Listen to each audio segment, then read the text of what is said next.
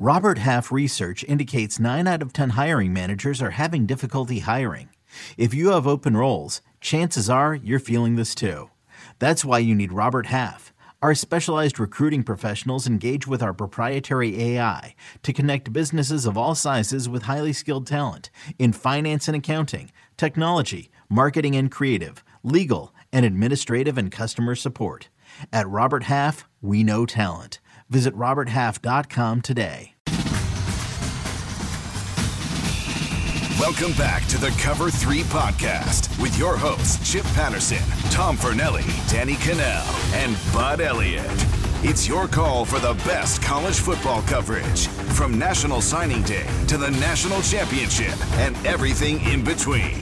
CBS Sports presents the Cover 3 podcast. And welcome back to the Cover 3 podcast here on CBS Sports.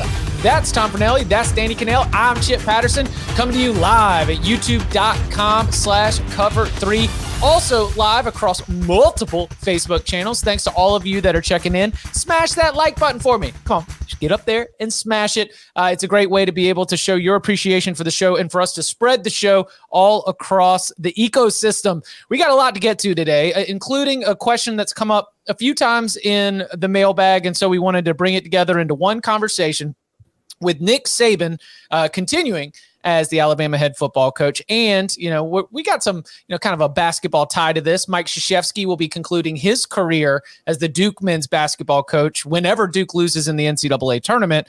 Uh, Mike Krzyzewski, in in my eyes, and arguably one of the greatest of all time. Uh, Nick Saban, in my eyes, and arguably one of the greatest of all time. So, Coach K is about to retire. What's going to happen to Duke? What's going to happen to college basketball? We'll do a little thought experiment about what are going to be the implications, both at Alabama across the SEC and the rest of the country in the event that Nick Saban does retire. Uh, but first, we've got some other uh, transfer portal talk that we want to be able to get to. And I mean, I, I, I got to ask, like, we, we got our bracket challenge entries in, right? Everybody's yes. everybody's submitted. Everybody's good because we want you to come and compete against us in the cover three bracket challenge. If you go to cbssports.com slash cover three brackets, again, that is cbssports.com slash cover three brackets, then you can compete against Danny, against Tom, I hope against Bud. We might need to like send a smoke signal out to him somewhere, make sure he gets his entry in. But if you win, you win a hundred dollar Paramount Plus gift card. If you win, we might even let you on the show. At a minimum, we will let you set uh, the agenda for a big old bag of mail episode. Uh, we we reserve the right to make any any final edits on that one, but I will say that my uh, my picks right now are not fantastic. I had Wyoming plus the points on uh, on Sportsline. It did not cash. Did not cash. Tom, you and I were on that. was a Twitter yeah. today, and uh, you know what? my new theory is they're using a weird ball. I don't know. Isn't it brighter? It's like neon it's like orange. orange. Yeah. Yeah. I I think we got to go bad ball unders. Ooh. Weird ball unders. I mean, it's it looks like the kind of ball where like the needle broke off when you were pumping it up, and so it's got a little rattle into it. looks like it probably has one of those little uh, humps or like we, you know, the little bumps in the ball. I I, I, think we could be seeing some real clunky basketball until they get used to shooting with this thing. It was it was weird because one of the reasons I was on Wyoming last night was like on the season they were one of the better teams in the country as far as not turning the ball over. Like they didn't they didn't turn the ball over. Indiana plays really good defense, but it's not the kind of defense where they're forcing you to turn over. So I was like, okay, with their size, their rebounding, their ability to get to the free throw line, their ability not to turn the ball over, Wyoming's going to stick around in this game and make it close. And then Wyoming turned the ball over 18 times. So clearly there's something wrong with the basketball because how else would that happen? It uh, looks like I got for Christmas, my parents got my girls a basketball that glows at night but like during the daytime, it like looks like a weird neon orange. I think that's the ball they're using. Maybe there's a new deal with that company. Maybe that's what they're using. Like the last four minutes of each half, they're going to turn the lights in the arena off. that would be so much fun, though.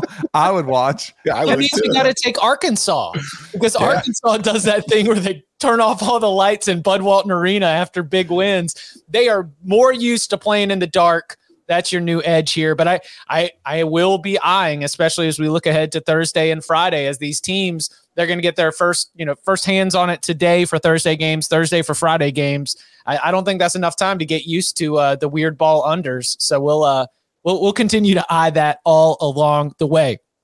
Again, cbssports.com slash cover three brackets. Come and compete against us. We appreciate it. Uh, we look forward to our battles. All right, let's start with some transfer portal talk because we mentioned actually Tom had it as a little bit of a breaking news. Pete Thamel on the initial reporting about where former Georgia and USC quarterback JT Daniels might be looking. Uh, he recently had a trip to Oregon State, according to John Can- Canzano of the Oregonian. It, it quote went well by all accounts. We mentioned Jonathan Smith also as that was in there. The way that I'm looking at it right now is, and correct me if, if you guys see this differently, Oregon State, as we just mentioned, he has visited. Other schools in the running include West Virginia, Missouri, Oklahoma State, and Colorado. If there's another one out there that you all have on your list, absolutely interested in in it. But with JT Daniels being one of the biggest names uncommitted in the transfer portal, where do we think is going to be the best fit for him? One quick correction: John Canzano is no longer with the Oregonian. Is he the Athletic? No, he's on his own now. He started his own letter, the Bald Faced Truth. Uh, and if you care about the Pacific Northwest or the Pac 12 in general, as far as the sports scene, that's something you probably want to get in touch with because John Canzano's great at it. Um, I mean, he's one of the alphas, right? He's like, Yeah. he's one of those. I wait until Canzano's got a report on it to be able to really start feeling like uh, that is a confident play for me to talk about it here on the Cover Three podcast or elsewhere. yeah, I feel like him and Jon Wilner are probably the two most like important Pac 12 kind of follows you can have as far as what's going on in that conference. But we're getting off topic. Um, JT Daniels, you mentioned the list that Canzano reported. There's there's Oregon State, which we talked about, Colorado, Oklahoma State, Mizzou, West Virginia. If I'm a quarterback and I'm JT Daniels and I was highly rooted, rated out of high school, but I've had problems staying healthy, this is going to be my third school. More important to me than the program or competing for a national title right now is preparing myself for the NFL as best as possible which means I'm probably going to look for an offense that is more quarterback friendly and a coach that I feel like would do a better job of developing me in that. So just looking at those options, I, I am not going to Colorado. I, I you know I, I love the school, I love the Buffs, but that's not a top option for me if I'm JT Daniels. I'm probably not going to West Virginia just because Neal Brown's done some stuff, but I haven't really seen any evidence of that at West Virginia to this point. Mizzou, I think, is interesting. It's just maybe I want to get out of the SEC. Yeah, yeah, yeah. Especially if health is a concern. Yeah. So I, I think Oregon State and Oklahoma State are probably the best two options if I'm JT Daniels. Just looking at what Jonathan Smith has done with some pretty ordinary QBs there since taking over in that offense kind of numbers. And then you look at Mike Gundy, and I know the last few years with Spencer Sanders, that's been a defensive first program. But if you go to what Mike Gundy's Oklahoma State teams were originally, just kind of like air raid offenses, it throwing the ball all over the field, I feel like that would be a better fit. So if I'm JT Daniels, I'm looking at Oregon State and Oklahoma State as my two favorites. I like the way you whittled those down. Uh, I think JT. Dan- well, let me ask you guys this: How many more games do you think JT Daniels starts in college, like just in the rest of his career? I mean, I put it at like five and a half. Oh wow, really? Like you I just, I don't uh, like think about where he's been at these incredible programs, and you can eliminate USC because they were down, but he was at Georgia and couldn't keep a job with Stetson Bennett, who we've caught some heat from Georgia fans, especially Bud, by saying, look how many other SEC quarterbacks would have won championships with him. So, and whether it's health or whether it's you know inability to just succeed at your position, he was at the best place where they didn't ask you to do a whole lot. All you had to do was kind of steer the ship, and he had moments, but he couldn't keep the job. I don't. I would maybe five and a half is too low, but I'll be shocked if he goes somewhere and just crushes it. I mean, I think we've seen what you get out of JT Daniels, and we got some pretty good. There was flashes of uh, I don't even know brilliance is like a strong term, but we saw he could he could throw the ball vertically down the field those last few- uh, four or five games last season. We saw the beginning of this year, but that was in a great system with all this NFL talent around him. I think he needs that. So, like, if you're asking me which one of these makes the most sense, I would say Oklahoma State, especially like they're a team you could still compete.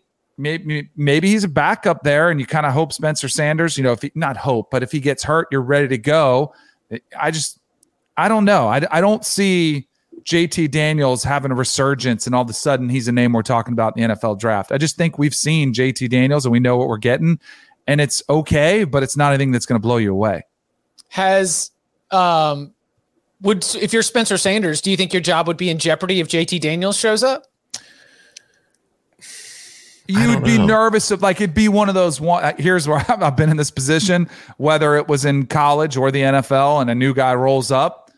You know, you're like, all right, who is this guy? Let's see. Oh, he's a five star. Man, you're a little bit on your toes. Like, definitely, you're going to feel that pressure somewhat, and you're going to have to perform better. But I think Spencer Sanders has kind of established himself as a multi year starter who had a pretty nice season last year and you know, a couple inches away from a Big 12 championship.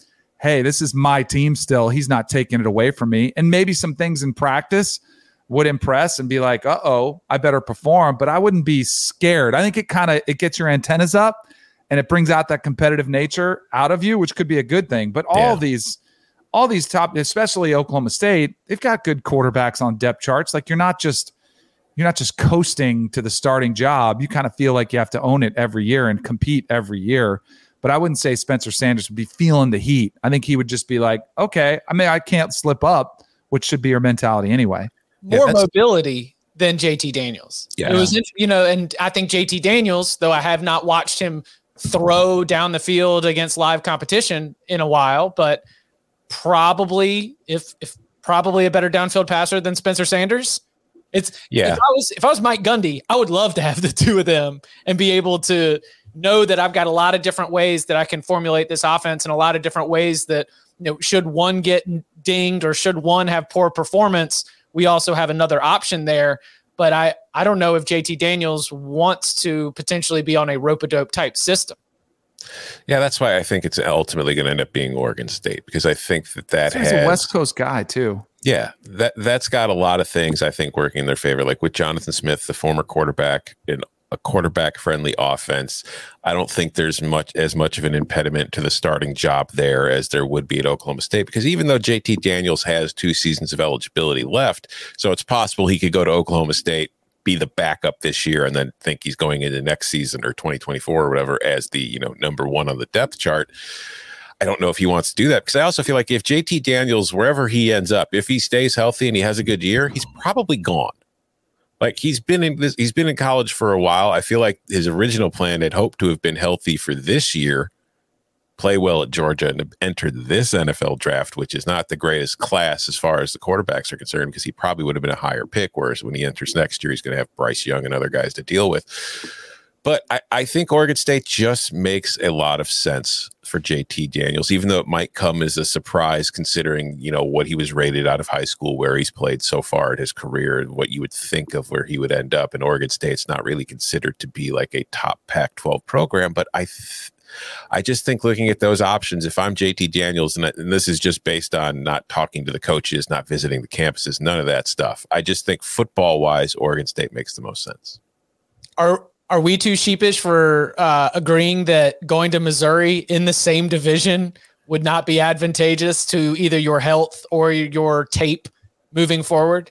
Yeah, I I mean, I think it's not so much that I, if you if you're good, if you're if you're trying to get to the NFL, like you better be able to perform well against SEC teams. So I, I don't think that factor comes into play. I think it's just I don't like the Mizzou quarterback situation. I don't think is as wide open as you know Oregon State's is right now, and I just think that track record. I think that while Eli's done a great job so far there with like recruiting and his offenses when he was at App State, and then coming to Mizzou in his first season there. I just think that it's a lot i don't know it's more complicated there i think and it's not it's it's a combination of a whole lot of things like you mentioned the competition all that stuff factors in i think you could go to oregon state and probably put up good numbers. I know. I feel like I'm I'm telling people to go to the cheat code. It's like, hey, you could compete against NFL competition this year, or you could compete against less competition and have a better chance of making it to the NFL, where then eventually you will have to compete against NFL competition if you want to be able to stay in the league and be successful. It's a very strange proposition. Uh, mm-hmm. Uh, one other transfer portal thought here. So uh, Ulysses Bentley or Ulysses Bentley the fourth, The fourth. uh, officially entered his name into the transfer portal. You will remember him because he was a, a big piece over the last two years of that SMU offense. Um, you know, under Sonny Dykes, we saw that be a great place for him. Reggie Roberson at the wide receiver position. The entire offense was very explosive. Bentley was a big part of it. So he enters in his name into the transfer portal, you know, like a 1500 yard rusher, 5.7 yards per carry kind of guy. I find it significant because it comes just a few weeks after we've got reporting from 24 7 Sports, particularly from uh, both Chris Hummer and Steve Wiltfong, that Camar Wheaton, one of the top uncommitted players in the transfer portal, uh, might be a potential candidate to land at SMU. So if you're Ulysses Bentley, and you think that Rhett Lashlee and the new coaching staff might be bringing in a former five star prospect transfer from Alabama. Maybe that's what triggers this. And I thought about putting us in the position of the SMU staff because, on one hand, you have a proven commodity in Ulysses Bentley. I, I view him as a plus level running back, one of the better running backs in the American Athletic Conference. He has proven it. However, he does not have that same NFL projection that Camar Wheaton, again, a former five star prospect, somebody who was the number three running back in the 2021 recruiting class. And according to 24 7 Sports, Gabe Brooks, his comp was Ronald Jones with the projection of being a second or third round pick. So you've got a, a high ceiling with Camar Wheaton. You've got something that you know with Ulysses Bentley there's no right or wrong answer here, but I'm, I think it's an interesting way to look at what these coaching staffs are having to do with the transfer portal.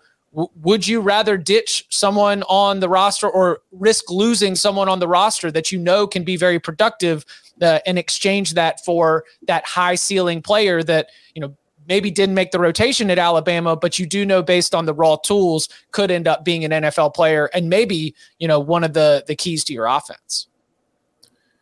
I think it depends on the situation, like, and the position. There's a whole lot of things you have to factor in. I think for a running back, if I'm Rhett Lashlee, like, I know Bentley's a good player because we've seen the numbers he did for Dykes, but Bentley's never played for me. So I know just as much about him as I do Camar Wheaton. And I don't know what Camar Wheaton's recruitment was out of high school. Maybe Miami was involved in that. So maybe Lashlee has more of a relationship with him based on recruiting him than he does with Bentley. So maybe that makes Wheaton, you know, more attractive. But I think ideally he would have rather had both. But I think just as far as the kind of ceiling versus known argument at running back, give me the ceiling mm. Because like you can find a running back. It's not hard to find a serviceable guy who will fit in your offense that can carry the ball and put up the numbers. There's plenty of them, those guys, especially you know at SMU when you're in Texas in that area. You could just throw a rock and you'll find a running back somewhere near your campus that you could probably convince to come to your school. But Wheaton, I think, is like you said, like Gabe Brooks and his evaluations of him as a prospect out of high school. He's a five star, but he's also somebody Brooks said has like the first, you know, three round potential the NFL draft. He ran a 10 6 100 yard dash in high school, you know, timed, confirmed officials. The kid's got speed. He's bigger than Bentley. So I think that if you're a new coach coming into SMU and you're trying to kind of fire up the fan base, landing a five star running back who is not like, you know, a failure in his third season who never saw the field, like Nick Saban said last year, Wheaton tore, I think it was meniscus. Mhm. And Saban was saying, he's like, no, that's a guy who we wish we had because we think he could really help our offense this year if he was healthy and able to play. So it's not like he's some sort of guy who hasn't lived up to the hype. He's just a guy who got injured and never saw the field and now is maybe wants to return closer to home and be a featured guy. So Right. think He's if from Texas. I, I think that's another part of this, like that you definitely have to take into consideration. yeah. So as far as like exciting the fan base, here comes the five star running back. That makes everybody happy. Yeah, I think Tom, you said a lot of things there I agree with because I think it is very situational. Like every single player, I think it's positional. I think the fact that it's a running back has a lot to do with it Mm-hmm. because if Wheaton doesn't work out, you're probably not that much of a drop off from another guy on your roster already. Um, if he does work out and there still is that upside potential, then maybe you have a home run type situation. It could lead the nation in rushing, rushing or something like along those lines. Um, I think it is easier because at the NFL level, I'm always in favor. I'm more of the Les Snead, like bleep them picks, you know, like which was his motto as he's building up the Rams Super Bowl roster. Like, Are you kidding me? Why would I care about a first or a second round pick when I know exactly what I'm going to get? A Pro Bowl player and a quarterback like Matthew Stafford or a, MVP, Super Bowl MVP like Von Miller. Who cares about these draft picks, which are a 50 50 proposition a lot of times? Give me the known commodity.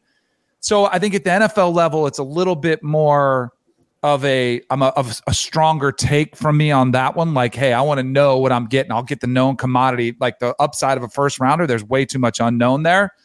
But at the college level, I do think it's a little bit different, and this would be a, a, a an interesting conversation that we're having, where I wouldn't be that worried about, especially at a running back. Mm-hmm. I'd, I'd go ahead and take the swing and say, all right, you know, if you had that opportunity. And I, but I do think it's interesting. And I was like, you guys saying he's from Texas, I think is huge. What because I did, you know, I was looking up like Oklahoma was out. There was a couple other programs that were after him. Did they not offer? Did he not go? Did he want to be in Texas? Like some of his decision making, because I do wonder kind of what the word is on the street from some of the coaches, health wise. Why obviously you're at Bama, complete like, hey, just be playing time. You're mm-hmm. stacked, you're playing behind first round potential, five stars you know, sure, you don't work there, you go somewhere else.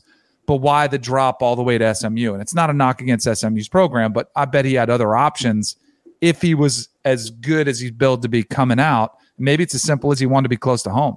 And it, this is again just like SMU is in the running, right? I mm-hmm. I'm doing that. Uh, okay, uh, so I find out on February 22nd by 24/7 Sports that SMU might be in the running for one of the top prospects. I'm like, oh my goodness, know, we we see the Texas connection. We start to piece that together. Then this week, the Ulysses Bentley. I mean, running back, you can have a lot of them, but that also is uh, seems to me to have all the smells of the time honored tradition of a coach going to a player and being like, "Hey, I just want to let you know that we think we're going to be doing this." And if you want to go somewhere else, now's going to be the time. There's a deadline in May where you have to transfer in order to be eligible for the fall. And so, I mean, isn't isn't that the the same thing that we've seen so many times all throughout college football, especially now with the freedom of movement? That you do, mm-hmm. some coaches will uh, give that opportunity to the player because that's kind of that. We could see Camar Wheaton go somewhere else, but I I tend to think that the this is where the uh, the dominoes seem to be falling. Yeah, and there's another there's another perspective to this too that we haven't really considered. Like Bentley was a good player at SMU. Like he's not I he's he's not a big guy. So I don't know if he's like a bell cow back at a power five school, but somebody might have come sniffing around Bentley. Oh, like there might be a power five program that's like, hey, do you want to come play here? Maybe, you know, you can improve your NFL draft stock playing in our offense better than you could in SMU or something. So there, there's going to be options available for him if he doesn't already kind of have a destination in mind. And I think that he's a guy who, like I said, some power five schools, he's not going to be the 20, 25 carry a game guy, but he's a guy who could fit into a lot of power five offenses and put up some really good numbers on some good teams. One hundred percent. Um, as uh, as we had to dip dip into the the transfer portal, were there any other names of uncommitted players that have your attention right now? Uh, we've got you know the Camar Wheaton, Ulysses Bentley, JT Daniels. Anybody else stand out that you've got your eyes on? There's one just from an. It's not a production standpoint or a prospect standpoint, just interest standpoint. Bru McCoy sitting in the transfer portal. Now yes. we all remember Bru. Bru was the five star out of high school. He was a top 10 player in his class. He was like back and forth between Texas and USC as far as committing, decommitting, going, transferring, blah, blah, blah, all that stuff. He's been in college for, I think, four years, and we've seen him play six games because the only time he played was in 2020 during the COVID shortened Pac 12 season. And he showed some flashes. He caught 21 passes, 236 yards, two touchdowns. Then he got arrested in the offseason, was suspended for the entire 2021 season. Now he's in the portal. I don't know what his situation is with the arrest. I don't know what the situation is with the transfer. But considering all the time that I've had to hear about Bru McCoy and all the attention that's been paid to him throughout his career from his recruitment forward, I would love to see the kid play just to see what we've all the fuss has been about. I'll tell you, I had uh I I had a name on my notes, and then as we sat down to record, I realized he had just committed. So, congrats to Mel Tucker in Michigan State because you got Chip's top uncommitted, uh, former Washington State offensive lineman Brian Greene, 6'3, 315 pound uh, graduate transfer with you know three year career with the Cougars. I I think that is a, a boost. He was a, a plus value player on my board, and uh, I found out just before we started recording that he has committed. So, congrats, Sparty. You got. I'll one. be kind of more than like who's available right now. I'll be curious who comes available after spring practice. Yes. Agreed. That to me will be very interesting. Like who, you know, quarter battles, position battles, shakeouts, new coaches for, you know, a full spring. Do they do you buy into what they're selling or not? Are they more aggressive or harder on you than the previous regime? Like there's a lot that goes into that. So I'll be curious when that kind of new uh, wave of transfer portal entries uh, pops up. And I do like- think it will be a wave because they've got a May deadline. So it's Yeah. like spring practice ends for some of these programs in you know, mid-April or whatever, and then you got to got to figure out what's uh, what the future is going to be for the fall. Yeah, because I'm guessing you're going to see a, a few like former highly rated quarterbacks enter the portal because they've just haven't been able to, you know, crack the top of the depth chart at some of the top schools. So there's going to be some big names I would anticipate. Do you know what the do you know what the new trend is? I'm sure you guys have seen this because I saw two of them already. South Carolina and Oregon spring off-season workout hype videos. Mhm. Like I was I showed it to my South 9-year-old. Carolina one was good. It was, man. It, and they're long. They're like. They're like basically, it's like going back to MTV in the '80s when they Yep. actually played music videos. Like it's basically a, mu- a music video with workouts. It they're fun. So the Oregon one, it was interesting because they like kind of featured Kenny Dillingham. They showed him talking, and it was weird because he's like, "All right, Bo," and you hear Bo Nix, and just it's going to be a little shock to the system because you're talking about a guy who started a lot of games at Auburn. Now he's at Oregon.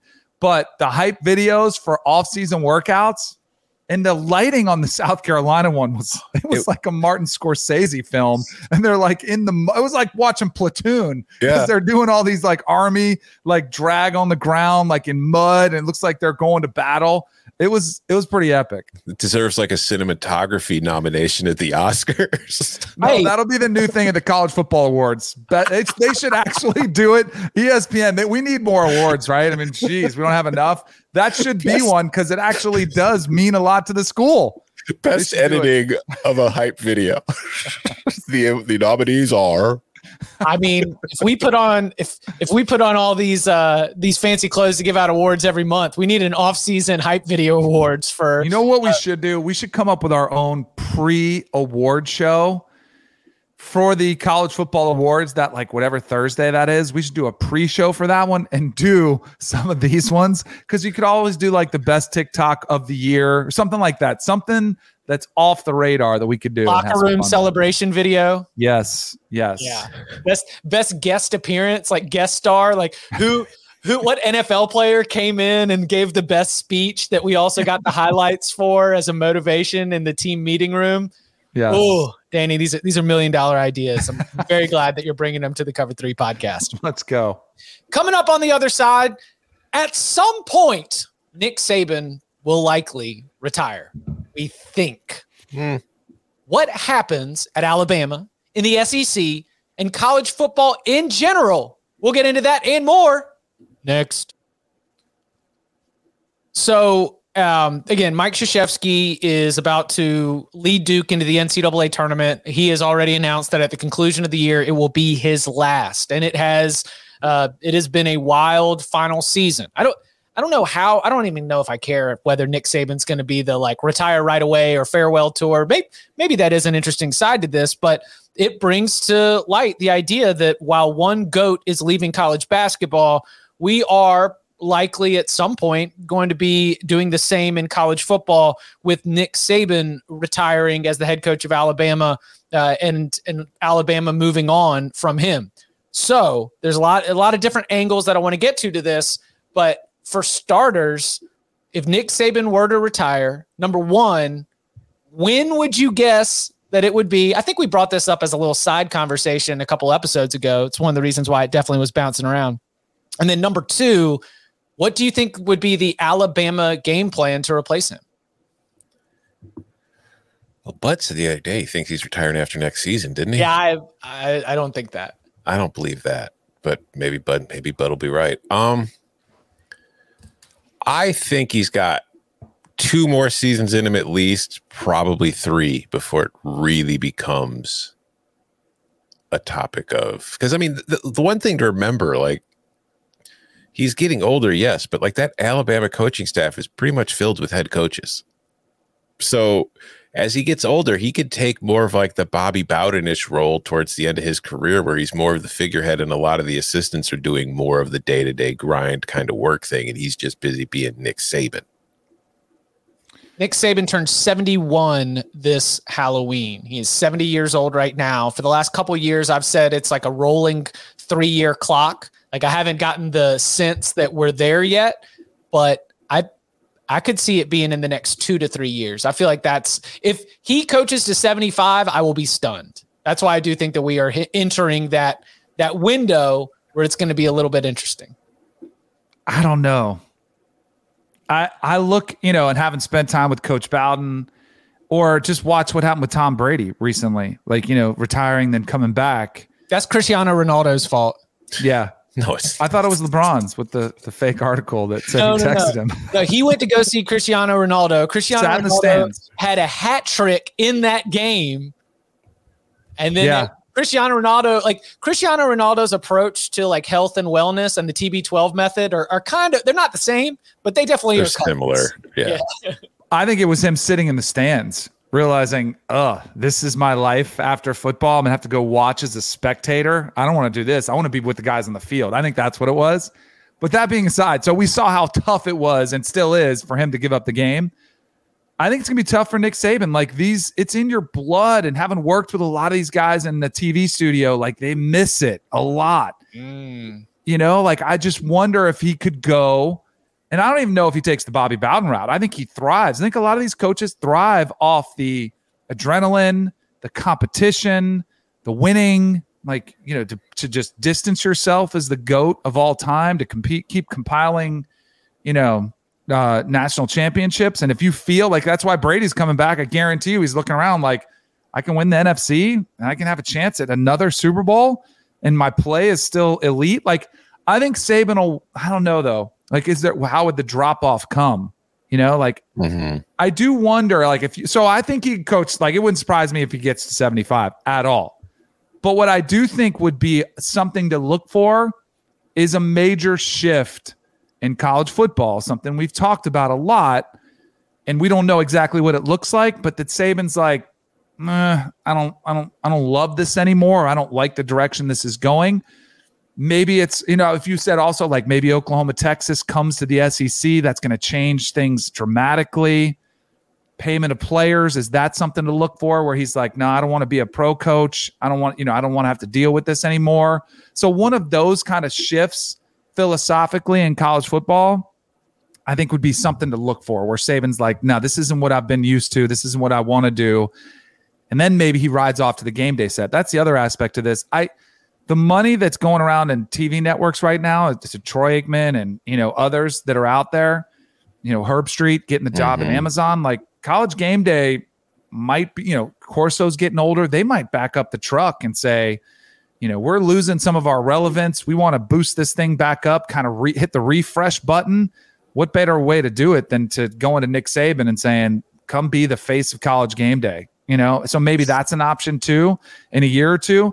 But again, like this is where I don't know if that brings the satisfaction to Saban that coaching would. But I do. All right, so I'll give you one more aspect. I'm yapping a lot. I like it. No, I do go. know the impact that his wife has on him. Miss she Terry. might say, she might say, you know what? I want to enjoy you the last, you know, 10, 20 years of your life. I don't get you as much as I would like to. Let's enjoy our family. And then the game day job becomes really attractive because then you're traveling once a week, you have off the rest. You can spend that time with your family. So maybe that's an aspect of it too. Yeah, like you mentioned, he turned 71 on Halloween. But like when you look at Nick Saban, does he strike you as a 70 year old man? the hip surgery is like the beginning of like he doesn't play basketball quite like he used to anymore. And I, the only reason I know about the hip surgery and bring it up is not that it's a concern, but I found it hilarious two years ago when uh, one of those behind the scenes mic'd up segments from practice had him telling Devonta Smith that he's got a spring loaded hip. that he can shoot out off the blocks and, and beat him in a foot race in the first 10 yards or something like that. And just the, Nick Saban deadpanning that he's got a mechanical robotic spring loaded hip that's going to give him some extra pep. It's the only reason that I remember that he got some hip surgery. But I mean, it's just what the, the point I'm making though is just it's like he doesn't seem like like when you think of a 70 year old coach, you think of like an old man on the sidelines. And like you look at Nick Saban, and there's really nothing about him that screams he's a 70 year old man. He looks more, you know, he's he's still got plenty of energy. He's still he fired up. You could tell. Himself. Like yeah. he he is definitely he's still really well. into it. Like you would think that this is an era now where this job's got to be more like just stressful and tiring than it's ever been at any other time. But it doesn't really seem to be wearing down on him at all. The only thing that wears him out is the losses. So I feel like as long as Alabama's winning, he's probably got a few more years. Now, if the if the wheels somehow come off and this is a team that starts losing three, four games a season, then I think that would expedite the, the process quickly. But I think that would do it from the outside as well. Since so it does wonders for wow. your look keeping that nice head of hair the same color, just magically not having the full head of gray hair. That's why I keep wondering when Chip's going to retire. no, if you if you check Saban on SEC Media Day versus at yes. the national championship yes. game press conference. Yeah. There is an evolution from July to January. But he like it does keep him younger looking. Kirk Ferentz looks older. Mack Brown looks significantly older than him. Chip looks older than all of us. You know, he's the youngest. Like there is something to the optics of not having a full head of gray hair. And he's but he also he's spry. Like he's in good shape. He does take good care of himself.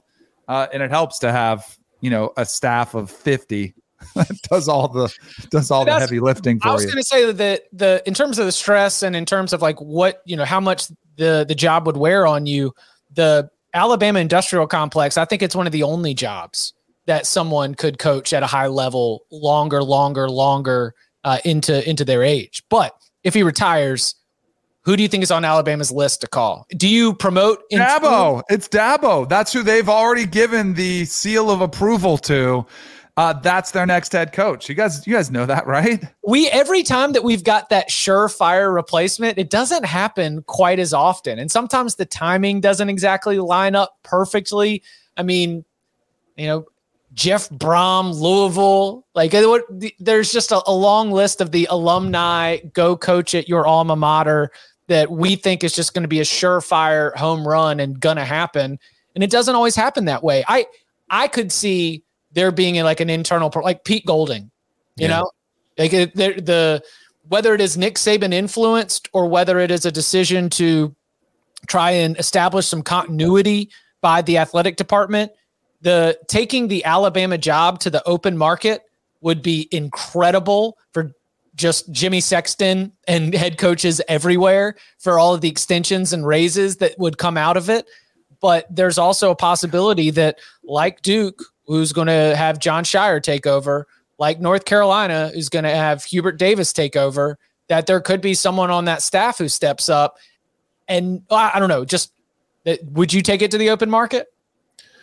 I think that if you're Alabama, like Danny said, I think Dabo is a name you go after but I don't think you take it to the open market. I think you might have a list of two or three established coaches who you might gauge their interest on it to see if they want to come take it. And then I think, Chip, you're right. I think I think it's more likely to be an internal promotion than it will be going to get like a Dabo Swinney or an Urban Meyer, whoever the hell you want to throw out as possibility. Or maybe it would be the return of a coordinator who's doing success, having success in another job, whether that's like Dude. Lane or Sarkisian or something. But I just no, think, no. I would, I'm talking about the guy who won the national championship this year. Kirby? I was saying. You are. Yeah, I don't, Kirby's Jimmy not leaving Sexton's going to be playing these schools like, uh, oh my gosh, he's going to float a couple of those. You know, hey, See, Kirby thing, Smart, Kirby's. Interested? Kirby's got no reason to leave Georgia for Alabama though, because he's already Kirby is a king in Athens. Like he's, if if you leave Dabo, director. He's so is Dabo president. Yeah, and that's why I don't think Dabo would take it either, because that's the other thing you have to consider. Like you're replacing Nick Saban, you're not going to be as good the fans are going to hold you to the same standard and the odds that you live up to it are very very slim so there's a very good chance you'll be there for a few years before they can you and find somebody else and try to be like we got to restore alabama to greatness it's like man you what you have right now is not normal. And it is not likely that whoever the hell you hired to replace him is going to be able to keep doing it. Uh, is there almost like I would? You do not want to be the guy to follow the guy. No, like, and so that's where I wonder if these coaches are like instantly, no, that's not going to be me. But in a couple, in two years, when that doesn't work out, then I'll be the hero and make the hero's return. The other name, so you guys, the three names I had thought of were Dabo because it's always mentioned. Um, it was Kirby because it's it's he was on the staff for so long, but I don't think either one of them would leave. And then Mario Cristobal spent some time on that staff. If he wins at Miami, like I think he would be a name. But two of them played at their universities at mm-hmm. Mar- Miami and at Georgia. Dabo played at Alabama. I, I don't think like as much as I kind of I I'm sure you guys can sense some of the sarcasm in the Dabo to Alabama talk. Again, shifting landscape of college football I have you guys seen the latest numbers on the ACC payouts compared to the SEC yeah. and acts like if you're a school like I'd be nervous. The ACC I am worried about long term. Yep. And if the SEC keeps separating and you want to win national championships, I mean, I don't, maybe it does look more attractive for Mario or Dabo, even though they have great, you know, ties to their programs for different reasons, to find that job more appealing than they would have three years ago some context to what Dan- Danny just said. A study was run recently. Currently, the per school payouts from the conferences to the universities, uh, the ACC is $25 million behind the SEC. The projections are by 2029, seven years down the line, the SEC will have doubled the gap and be mm-hmm. $50 million ahead of the SEC, of the ACC by that. 100 million per school in the SEC, 50, you know, roughly 50 to the ACC schools. Yeah, it is like I, I, thought this could be like a topic for a show. We could probably go deeper dive onto it like for an episode, but like it's not a coincidence that the SEC's basketball has improved while the ACC's has suffered. And it's the money because the ACC just does not have the kind of money that the SEC has and they've been able to invest in their basketball programs that they just weren't doing before. And if you look at the schools and the footprints, they're all tend to be fighting for the same recruits. And then you look at like Duke in North Carolina, we just talked Coach K is retiring. Roy Williams retired after last year. That leaves somewhat of a you know question mark kind of power vacuum in what has been the ACC's two figurehead basketball schools forever. I just yeah, I'm with you, Danny. I don't think the, the future for the ACC looks great right now in football or basketball. We will have that probably for uh, another show. Okay, so what about the rest of the SEC? Does this change the expectations for Jimbo Fisher? Does this, if Brian Kelly is still at LSU when this happens, does that put him on a hot seat or some kind of intense pressure? Because if there is that power vacuum, if it is unlikely that uh, Nick Saban's replacement is going to be able to win at the same clip and the same level, then there are wins, there are division titles, and there are conference titles that are now more in the realm of possibility for a Texas A&M, uh, for an LSU, for a Florida, uh, Billy Napier, for obviously Georgia to continue to build what it's got in the trophy case. Who do you think ends up starting to feel that heat? Or maybe you don't think it's heat. Who do you think has the best opportunity to take a step forward and raise uh, their level of success as a program? Well, I think the most likely outcome, based on what we know now, is Georgia kind of slides in and becomes and Alabama. Becomes Alabama, run. yeah, and becomes wow. the most dominant SEC program. But I think that more than anything, like I do think that while Georgia would be the dominant one, I do think it'd be.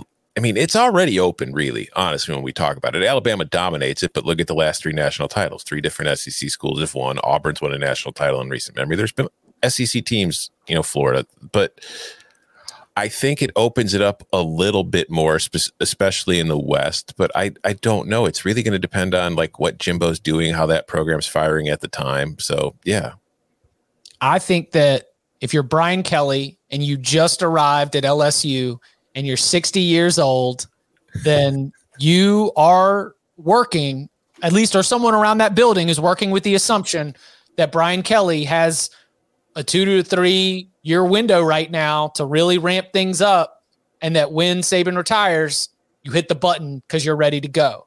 That te- Jimbo Fisher's big contract that he got at Texas A&M, and somewhere in in their minds was with the idea that Nick Saban will retire at some point, and we want to make sure this thing is humming so we can hit the button and be ready to go.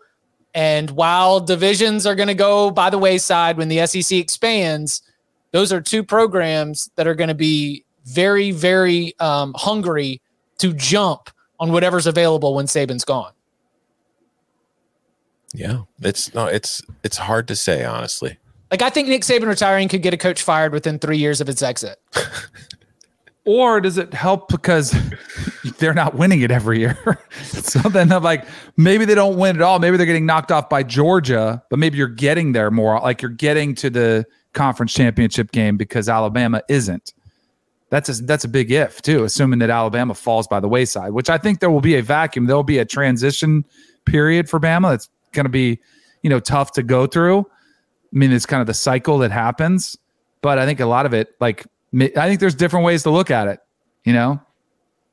Like if somehow Auburn, let's say they move, I don't know if Bryan Harsin figures it out, but let's say they come up, then I think, yeah, if they're winning and LSU is not and Texas A&M is not, then I think it puts an immense amount of pressure on Jimbo Fisher and, and Brian Kelly, uh, Brian Kelly.